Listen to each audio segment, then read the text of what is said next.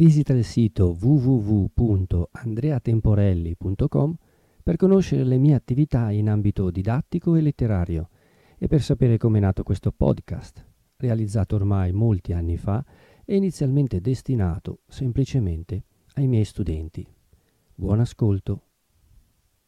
Capitolo diciassettesimo Basta spesso una voglia per non lasciar bene avere un uomo.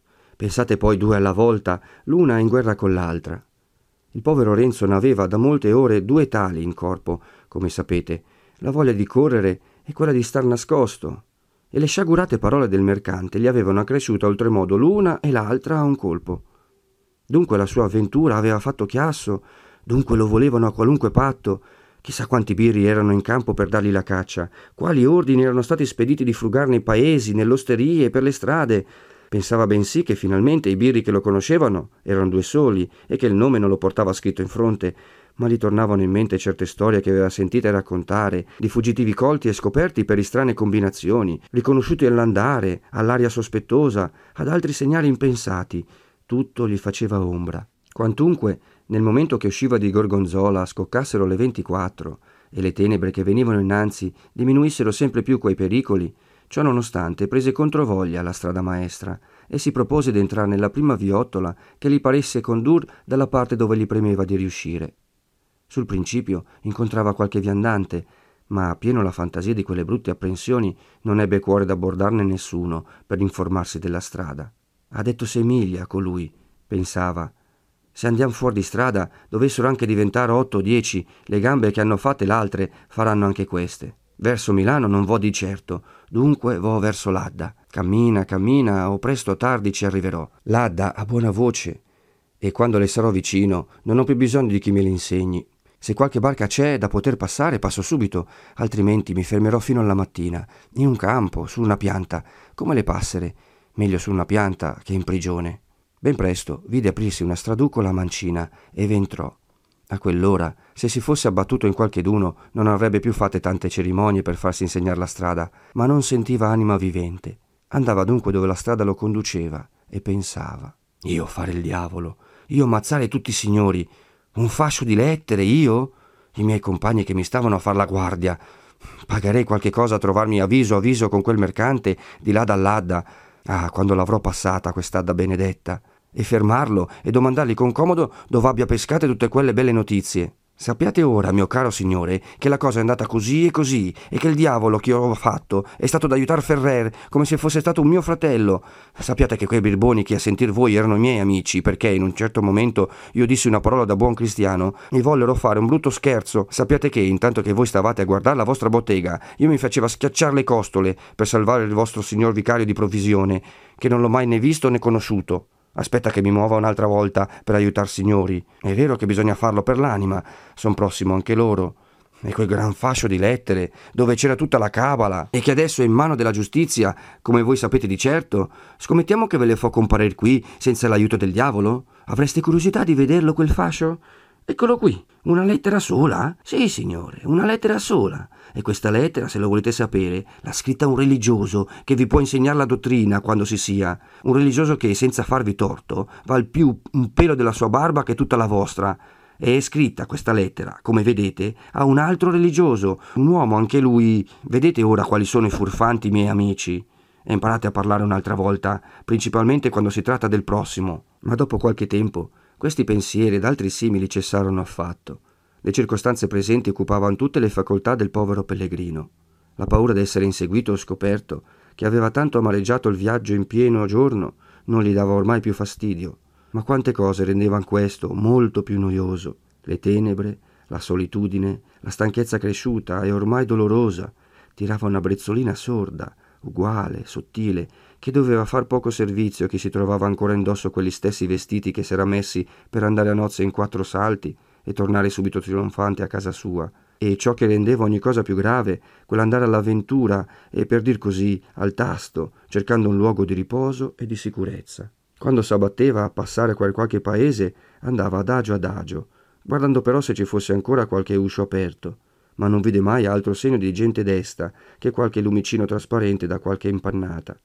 Nella strada fuori dell'abitato si soffermava ogni tanto, stava in orecchi per vedere se sentiva quella benedetta voce dell'Adda, ma invano. Altre voci non sentiva che un mugolio di cani che veniva da qualche cascina isolata, vagando per l'aria, lamentevole insieme e minaccioso. Al suo avvicinarsi a qualcheduna di quelle, il mugolio si cambiava in un abbaiar frettoloso e rabbioso. Nel passar davanti alla porta sentiva, vedeva quasi il bestione, col muso al fessolino della porta, raddoppiar gli urli, cosa che gli faceva andar via la tentazione di picchiare e di chieder ricovero. E forse, anche senza i cani, non ci si sarebbe risolto. Chi è là? pensava. Cosa volete a quest'ora? Come siete venuto qui? Fatevi conoscere. Non c'è osteria da alloggiare? Ecco, andandomi bene, quel che mi diranno, se picchio. Quando anche non ci dorma qualche pauroso che a buon conto si mette a gridare Aiuto! Al ladro! Bisogna aver subito qualcosa di chiaro da rispondere. E cosa ho da rispondere io? Chi sente un rumore la notte non gli viene in testa altro che ladri, malviventi, trappole. Non si pensa mai che un galantuomo possa trovarsi in strada di notte se non è un cavaliere in carrozza. Allora serbava quel partito all'estrema necessità e tirava innanzi, con la speranza di scoprire almeno l'Adda, se non passarla in quella notte, e di non dover andarne alla cerca di giorno chiaro. Cammina, cammina, arrivò dove la campagna coltivata moriva in una sodaglia sparsa di felci e di scope. Gli parve, se non indizio, almeno un certo qual argomento di fiume vicino, e si inoltrò per quella, seguendo un sentiero che l'attraversava. Fatti pochi passi, si fermò ad ascoltare, ma ancora invano. La noia del viaggio veniva accresciuta dalla salvatichezza del luogo, da quel non veder più né un gelso, né una vite, né altri segni di coltura umana, che prima pareva quasi che gli facessero una mezza compagnia. Ciò nonostante andò avanti, e siccome nella sua mente cominciavano a suscitarsi certe immagini, certe apparizioni, lasciatevi in servo dalle novelle sentite raccontare da bambino, così per discacciarle o per acquietarle, recitava, camminando, delle orazioni per i morti. A poco a poco si trovò tra macchie più alte, di pruni, di quercioli, di marruche.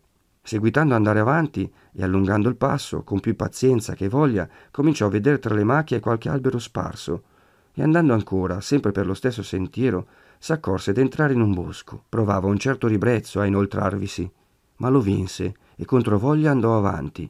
Ma più si inoltrava, più il ribrezzo cresceva, più ogni cosa gli dava fastidio. Gli alberi che vedeva in lontananza gli rappresentavano figure strane, deformi, mostruose. L'annoiava l'ombra delle cime leggermente agitate, che tremolava sul sentiero illuminato qua e là dalla luna. Lo stesso scrosciar delle foglie secche che calpestava o muoveva camminando aveva per il suo orecchio un non so che d'odioso. Le gambe provavano come una smania, un impulso di corsa, e nello stesso tempo pareva che durassero fatica a regger la persona. Sentiva la brezza notturna batter più rigida e maligna sulla fronte e sulle gote. Se la sentiva scorrere tra i panni e le carni e raggrinzarle e penetrar più acuta nelle ossa rotte della stanchezza e spegnervi quell'ultimo rimasuglio di vigore. A un certo punto quell'uggia, quell'orrore indefinito con cui l'animo combatteva da qualche tempo, parve che a un tratto lo soverchiasse. Era per perdersi affatto, ma atterrito, più che ogni altra cosa, del suo terrore, richiamò al cuore gli antichi spiriti e gli comandò che reggesse. Così rinfrancato un momento, si fermò su due piedi di liberare e risolveva d'uscir subito di lì per la strada già fatta, d'andar diritto all'ultimo paese per cui era passato, di tornare tra gli uomini e di cercare un ricovero, anche all'osteria. E stando così fermo, sospeso il fruscio dei piedi nel fogliame, tutto tacendo d'intorno a lui, cominciò a sentire un rumore, un mormorio, un mormorio d'acqua corrente. Sta in orecchi, n'è certo, esclama. È l'Adda! Fu il ritrovamento d'un amico, d'un fratello, d'un salvatore. La stanchezza quasi scomparve, gli tornò il polso, sentì il sangue scorrer libero e tepido per tutte le vene, sentì crescere la fiducia dei pensieri e svanire in gran parte quell'incertezza e gravità delle cose, e non esitò a internarsi sempre più nel bosco, dietro all'amico rumore. Arrivò in pochi momenti all'estremità del piano, sull'orlo d'una riva profonda, e guardando in giù tra le macchie che tutte la rivestivano, vide l'acqua luccicare e correre. Alzando poi lo sguardo, vide il vasto piano dell'altra riva, sparso di paesi e al di là i colli, e su uno di quelli una gran macchia biancastra, che gli parve dover essere una città, Bergamo sicuramente. Scese un po' sul pendio e separando e diramando con le mani e con le braccia il prunaio, guardò giù se qualche barchetta si muovesse nel fiume, ascoltò se sentisse batter dei remi, ma non vide né sentì nulla. Se fosse stato qualcosa di meno dell'Adda, Renzo scendeva subito per tentarne il guado, ma sapeva bene che l'Adda non era fiume da trattarsi così in confidenza. Perciò si mise a consultar tra sé, molto a sangue freddo, sul partito da prendere. Arrampicarsi su una pianta e star lì a aspettare l'aurora per forse sei ore che poteva ancora indugiare, con quella brezza, con quella brina, vestito così, c'era più che non bisognasse per intirizzir davvero. Passeggiare innanzi e indietro tutto quel tempo, oltre che sarebbe stato poco efficace aiuto contro il rigore del sereno, era un richieder troppo da quelle povere gambe, che già avevano fatto più del loro dovere. Gli venne in mente d'aver veduto, in uno dei campi più vicini alla Sodaglia, una di quelle capanne coperte di paglia, costruite di tronchi e di rame, intonacati poi con la mota, dove i contadini del milanese usano, l'estate, depositar la raccolta e ripararsi la notte a guardarla. Nelle altre stagioni rimangono abbandonate la disegnò subito per suo albergo, si rimise sul sentiero, ripassò il bosco, le macchie, la sodaglia e andò verso la capanna. Un usciaccio intarlato e sconnesso era rabbattuto, senza chiave né catenaccio. Renzo l'aprì, entrò.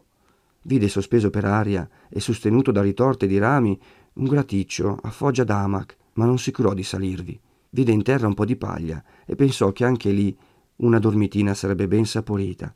Prima però di sdraiarsi su quel letto che la provvidenza le aveva preparato, vi si inginocchiò a ringraziarla di quel benefizio e di tutta l'assistenza che aveva avuta da essa in quella terribile giornata. Disse poi le sue solite divozioni e per di più chiese perdono a Domine Dio di non averle dette la sera avanti, anzi, per dire le sue parole, d'essere andato a dormire come un cane, e peggio. E per questo, soggiunse poi tra sé appoggiando le mani sulla paglia ed in ginocchioni mettendosi a giacere, per questo m'è toccata la mattina quella bella svegliata.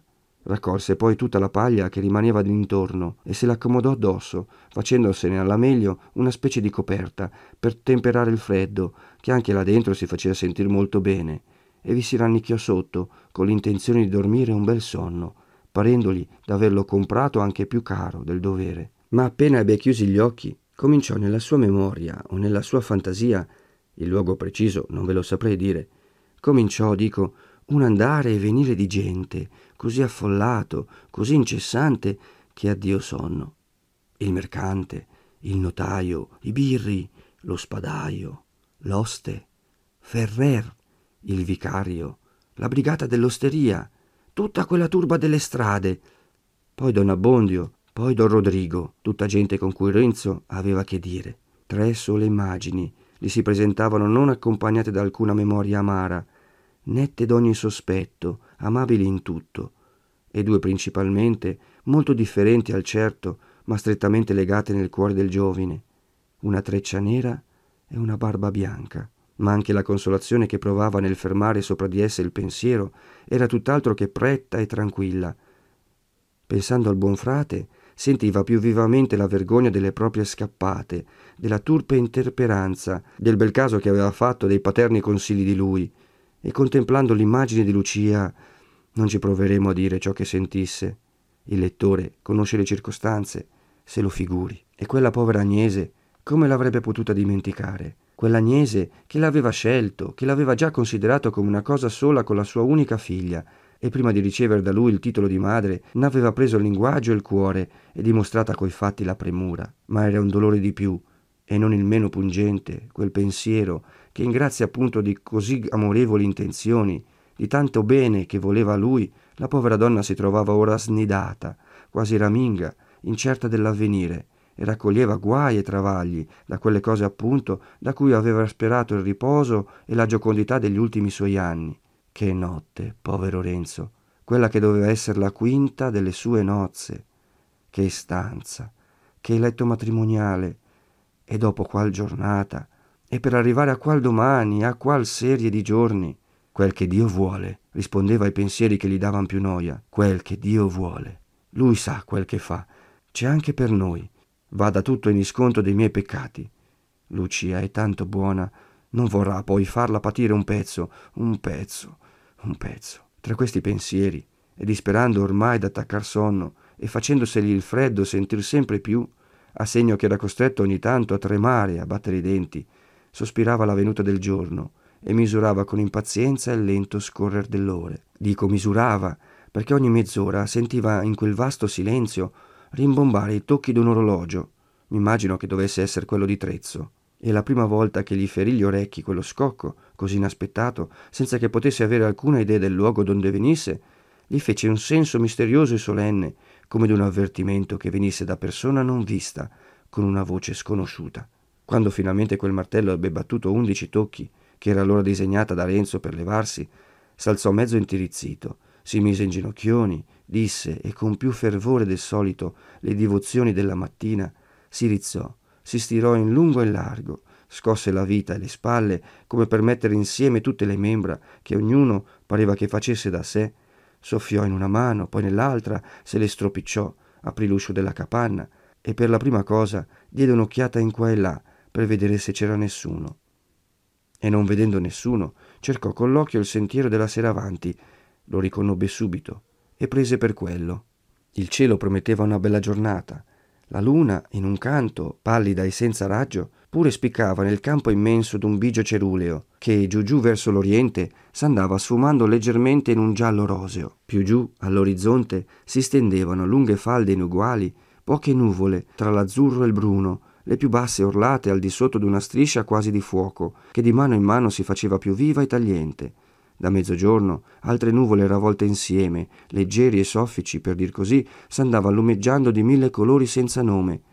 Quel cielo di Lombardia, così bello quando è bello, così splendido, così in pace. Se Renzo si fosse trovato lì andando a spasso, certo avrebbe guardato in su e ammirato quell'albeggiare così diverso da quello che era solito vedere nei suoi monti ma badava alla sua strada e camminava a passi lunghi per riscaldarsi e per arrivar presto. Passa i campi, passa la sodaglia, passa le macchie, attraversa il bosco, guardando in qua e in là, e ridendo e vergognandosi dello stesso tempo del ribrezzo che vi aveva provato poche ore prima. E sul ciglio della riva, guarda giù, e di tra i rami vede una barchetta di pescatore che veniva adagio, contracqua, radendo quella sponda.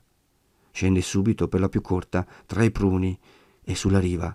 Dà una voce leggera leggera al pescatore e con l'intenzione di far come se chiedesse un servizio di poca importanza, ma senza vedersene in una maniera mezzo supplichevole, gli accenna che approdi. Il pescatore gira uno sguardo lungo la riva, guarda attentamente lungo l'acqua che viene, si volta a guardare indietro, lungo l'acqua che va, e poi dirizza la prora verso Renzo e approda. Renzo, che stava sull'orlo della riva, quasi con un piede nell'acqua, afferra la punta del battello, ci salta dentro e dice Mi fareste il servizio col pagare di tragittarmi di là? Il pescatore l'aveva indovinato e già voltava da quella parte. Renzo, vedendo sul fondo della barca un altro remo, si china e l'afferra. Adagio, adagio, disse il padrone, ma nel veder poi con che garbo il giovine aveva preso lo strumento e si disponeva a maneggiarlo. Ah, ah, riprese, siete del mestiere. Un pochino, rispose Renzo, e ci si mise con un vigore e con una maestria più che da dilettante, e senza mai rallentare dava ogni tanto un'occhiata ombrosa alla riva da cui s'allontanavano, e poi una impaziente a quella dove erano rivolti, e si coceva di non poterci andare per la più corta, che la corrente era in quel luogo troppo rapida per tagliarla direttamente, e la barca, parte rompendo, parte secondando il filo dell'acqua, doveva fare un tragitto diagonale come accade in tutti gli affari un po' imbrogliati, che le difficoltà alla prima si presentino all'ingrosso e nell'eseguire poi vengan fuori per minuto, Renzo, ora che l'adda era, si può dir, passata, gli dava fastidio di non saper di certo se lì essa fosse confine o se, superato quell'ostacolo, gliene rimanesse un altro da superare. Onde, chiamato il pescatore e accennando col capo quella macchia biancastra che aveva veduta la notte avanti e che allora gli pareva ben più distinta, disse È Bergamo, quel paese. La città di Bergamo, rispose il pescatore. E quella riva lì è bergamasca? Terra di San Marco. Viva San Marco! esclamò Renzo. Il pescatore non disse nulla. Toccano finalmente quella riva. Renzo vi si slancia, ringrazia Dio tra sé e poi con la bocca il barcaiolo. Mette le mani in tasca, tira fuori una berlinga che, attese le circostanze, non fu un piccolo sproprio, e la porge al galantuomo il quale, data ancora un'occhiata alla riva milanese e al fiume di sopra e di sotto, stese la mano, prese la mancia, la ripose, poi strinse le labbra e per di più ci mise il dito in croce, accompagnando quel gesto con un'occhiata espressiva, e disse poi Buon viaggio. e tornò indietro. Perché la così pronta e discreta cortesia di costui verso uno sconosciuto non faccia troppo maravigliare il lettore, dobbiamo informarlo che quell'uomo, pregato spesso d'un simile servizio da contrabbandieri e da banditi, era avvezzo a farlo, non tanto per amor del poco e incerto guadagno che gliene poteva venire, quanto per non farsi dei nemici in quelle classi. Lo faceva, dico, ogni volta che potesse essere sicuro che non lo vedessero né gabellieri, né birri, né esploratori. Così, senza voler più bene ai primi che ai secondi, cercava di soddisfarli tutti, con quell'imparzialità che è la dote ordinaria di chi è obbligato a trattare con certuni e soggetto a render conto a cert'altri. Renzo si fermò un momentino sulla riva a contemplare la riva opposta, quella terra che poco prima scottava tanto sotto i suoi piedi. Ah, ne son proprio fuori, fu il suo primo pensiero. Sta lì, maledetto paese, fu il secondo, l'addio alla patria ma il terzo corse a chi lasciava in quel paese. Allora incrociò le braccia sul petto, mise un sospiro, abbassò gli occhi sull'acqua che gli scorreva ai piedi e pensò è passata sotto il ponte. Così, all'uso del suo paese, chiamava per antonomasia quella di Lecco. Ah, mondo birbone! voltò le spalle a quei tristi oggetti e si incamminò, prendendo per punto di mira la macchia biancastra sul pendio del monte, finché trovasse qualcheduno da farsi insegnare la strada giusta e bisognava vedere con che disinvoltura s'accostava a viandanti e, senza tanti rigiri, nominava il paese dove abitava quel suo cugino. Dal primo a cui si rivolse, seppe che gli rimanevano ancora nove miglia da fare. Quel viaggio non fu lieto. Senza parlare dei guai che Renzo portava con sé, il suo occhio veniva ogni momento rattristato da oggetti dolorosi, dai quali dovette accorgersi che troverebbe nel paese in cui si inoltrava la penuria che aveva lasciata nel suo. Per tutta la strada, e più ancora nelle terre e nei borghi, incontrava ogni passo poveri, che non erano poveri di mestiere, e mostravano la miseria più nel viso che nel vestiario, contadini, montanari, artigiani, famiglie intere, e un misto ronzio di preghiere, di lamenti e di vagiti. Quella vista, oltre la compassione e la malinconia, lo metteva anche in pensiero dei casi suoi. Chissà, andava meditando, se trovo da far bene, se c'è lavoro come negli anni passati. Basta. Bortolo mi voleva bene, è un buon figliuolo, ha fatto danari, m'ha invitato tante volte, non m'abbandonerà. E poi la provvidenza m'ha aiutato finora, m'aiuterà anche per l'avvenire. Intanto l'appetito, risvegliato già da qualche tempo, andava crescendo di miglio in miglio e quantunque Renzo, quando cominciò a dargli retta, sentisse di poter reggere, senza grande incomodo, per quelle due o tre che gli potevano rimanere, pensò, da un'altra parte, che non sarebbe una bella cosa di presentarsi al cugino come un pitocco e dirgli per primo complimento dammi da mangiare. Si levò di tasca tutte le sue ricchezze, le fece scorrere su una mano, tirò la somma. Non era un conto che richiedesse una grande aritmetica, ma però c'era abbondantemente da fare una mangiatina. Entrò in un'osteria a ristorarsi lo stomaco e infatti, pagato che ebbe, gli rimase ancora qualche soldo.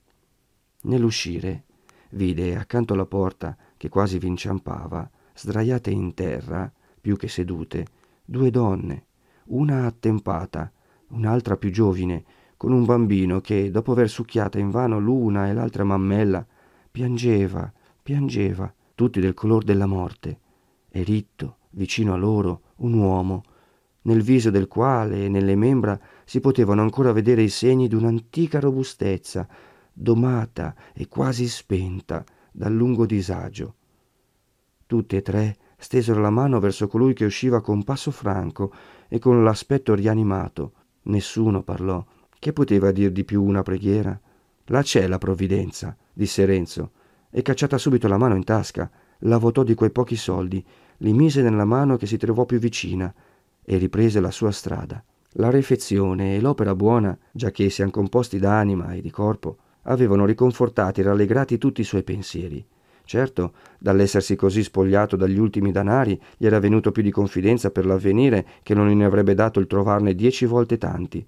Perché, se a sostenere in quel giorno quei poverini che mancavano sulla strada, la provvidenza aveva tenuto in serbo proprio gli ultimi quattrini d'un estraneo, fuggitivo, incerto anche lui del come vivrebbe, chi poteva credere che volesse poi lasciare in secco colui del quale s'era servita ciò e a cui aveva dato un sentimento così vivo di se stessa, così efficace, così risoluto? Questo era, a un dipresso, il pensiero del giovine, però men chiaro ancora di quello che io l'abbia saputo esprimere. Nel rimanente della strada, ripensando ai casi suoi, tutto gli si spianava. La caristia doveva poi finire. Tutti gli anni si miete. Intanto aveva il cugino Bortolo e la propria abilità. Aveva per di più a casa un po' di denaro che si farebbe mandar subito. Con quello, alla peggio, camperebbe giorno per giorno finché tornasse l'abbondanza. Ecco, poi tornata finalmente l'abbondanza, proseguiva Renzo nella sua fantasia, rinasce la furia dei lavori. I padroni fanno a gara per avere degli operai milanesi, che sono quelli che sanno bene il mestiere. Gli operai milanesi alzano la cresta. Chi vuol gente abile bisogna che la paghi. Si guadagna da vivere per più d'uno e da mettere qualche cosa da parte. E si fa scrivere alle donne che vengano. E poi, perché aspettare tanto? Non è vero che con quel poco che abbiamo in serbo si sarebbe campati là anche quest'inverno? Così camperemo qui. Decurati, ce n'è per tutto. Vengono quelle due care donne. Si mette su casa.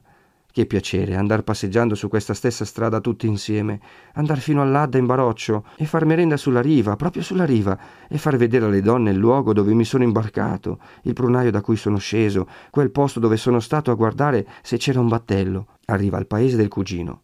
All'entrare anzi prima di mettervi piede distingue una casa alta alta, ha più ordini di finestre lunghe lunghe, riconosce un filatoio, entra, domanda ad alta voce tra il rumore dell'acqua cadente e delle rote se stia lì un certo Bortolo Castagneri. Il signor Bortolo! Eccolo là! Signore? Buon segno, pensa Renzo. Vede il cugino, gli corre incontro. Quello si volta, riconosce il giovine che gli dice Son qui, un oh di sorpresa, un alzar di braccia, un gettarsela al collo scambievolmente. Dopo quelle prime accoglienze, Bortolo tira il nostro giovine lontano dallo strepito degli ordini e dagli occhi dei curiosi in un'altra stanza e gli dice Ti vedo volentieri, ma sei un benedetto figliuolo. T'avevo invitato altre volte, non sei mai voluto venire.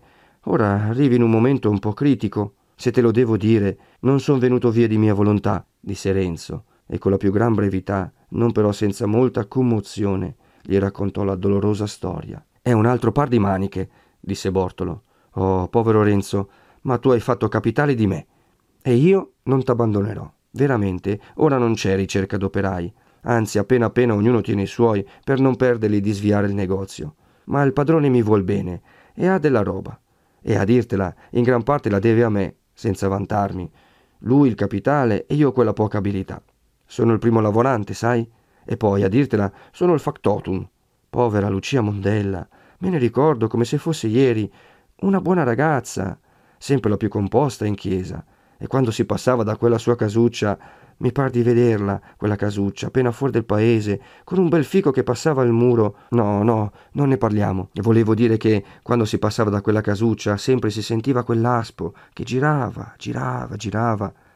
E quel don Rodrigo, Già, anche il mio tempo era per quella strada, ma ora fa il diavolo affatto a quel che vedo, finché Dio gli lascia la briglia sul collo. Dunque, come ti dicevo, anche qui si patisce un po' la fame. A proposito, come stai d'appetito? Ho mangiato poco fa, per viaggio. E a danari come stiamo? Renzo stese una mano, s'avvicinò alla bocca e vi fece scorrere sopra un piccolo soffio. Non importa, disse Bortolo. Ne ho io, e non ci pensare che presto presto, cambiandosi le cose, se Dio vorrà, me li renderai, e te ne avanzerà anche per te. Ho qualcosina a casa, me li farò mandare.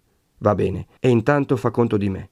Dio m'ha dato del bene perché faccia del bene. E se non ne fo ai parenti e agli amici, a chi ne farò? L'ho detto io della provvidenza, esclamò Renzo, stringendo affettuosamente, stringendo affettuosamente la mano al buon cugino. Dunque, riprese questo, in Milano hanno fatto tutto quel chiasso. Mi paiono un po' matti coloro. Già, ne era corsa la voce anche qui, ma voglio che tu mi racconti poi la cosa più minutamente. Eh, n'abbiamo delle cose da discorrere. Qui però, vedi, la va più quietamente e si fanno le cose con un po' più di giudizio. La città ha comprate duemila somme di grano da un mercante che sta a Venezia, grano che viene di Turchia, ma quando si tratta di mangiare, là non si guarda tanto per il sottile. Ora senti un po' cosa nasce. Nasce che i rettori di Verona e di Brescia chiudono i passi e dicono di qui non passa grano. Che ti fanno i bergamaschi? Spediscono a Venezia Lorenzo Torre, un dottore, ma di quelli. È partito in fretta, si è presentato al doge e ha detto che idea è venuta a quei signori rettori? Ma un discorso, un discorso, dicono, da dare alle stampe. Cosa vuol dire avere un uomo che sappia parlare? Subito un ordine che si lasci passare il grano e i rettori non solo lasciarlo passare, ma bisogna che lo facciano scortare ed è in viaggio. E si è pensato anche al contado. Giovan Battista Biava, nunzio di Bergamo in Venezia, un uomo anche quello, ha fatto intendere al Senato che anche in campagna si pativa la fame e il Senato ha concesso 4.000 staglia di miglio. Anche questo aiuta a far pane. E poi, lo vuoi sapere? Se non ci sarà pane, mangeremo del companatico. Il Signore mi ha dato del bene, come ti dico. Ora ti condurrò dal mio padrone. Gli ho parlato di te tante volte e ti farà buona accoglienza. Un buon bergamascone all'antica, un uomo di cuor largo. Veramente, ora non t'aspettava, ma quando sentirà la storia... E poi gli operai sa tenerli di conto, perché la carestia passa e il negozio dura. Ma prima di tutto bisogna che t'avverta di una cosa. Sai come ci chiamano in questo paese noi altri dello Stato di Milano? Come ci chiamano? Ci chiamano Baggiani. Non è un bel nome, tant'è chi è nato nel milanese e vuol vivere nel bergamasco bisogna prenderselo in santa pace. Per questa gente dar del baggiano a un milanese è come dar dell'illustrissimo a un cavaliere. Lo diranno, mi immagino, a chi se lo vorrà lasciar dire. Figliol mio, se tu non sei disposto a succiarti del baggiano a tutto pasto, non far conto di poter vivere qui, bisognerebbe essere sempre col coltello in mano. E quando, supponiamo, te ne avessi ammazzati due, tre e quattro, verrebbe poi quello che ammazzerebbe te. E allora, che bel gusto di comparire al tribunale di Dio con tre o quattro omicidi sull'anima. E un milanese che abbia un po' di... E qui picchiò la fronte col dito, come aveva fatto nell'osteria della luna piena. Voglio dire, uno che sappia bene il suo mestiere, tutt'uno. Qui è un baggiano anche lui. Sai come dice il mio padrone quando parla dei miei coi suoi amici? Quel baggiano è stato la man di Dio per il mio negozio. Se non avessi quel baggiano sarei un ben impicciato. L'è usanza così, l'è un'usanza sciocca. E vedendo quello che sappiamo fare, che finalmente chi ha portata qui quest'arte e chi la fa andare siamo noi, possibile che non si siano corretti? Finora no, col tempo può essere. I ragazzi che vengono su, ma gli uomini fatti non c'è rimedio. Hanno preso quel vizio e non lo smettono più. Cos'è poi finalmente? Era ben altra cosa quelle galanterie che t'hanno fatte e il di più che ti volevano fare i nostri cari compatriotti. Già, è vero. Se non c'è altro di male, ora che sei persuaso di questo, tutto andrà bene. Vieni dal padrone e coraggio. Tutto infatti andò bene, e tanto a seconda delle promesse di Bortolo che crediamo inutile di farne particolar relazione. E fu veramente provvidenza, perché la roba e i quattrini che Renzo aveva lasciati in casa, vedremo or ora quanto fosse da farci assegnamento.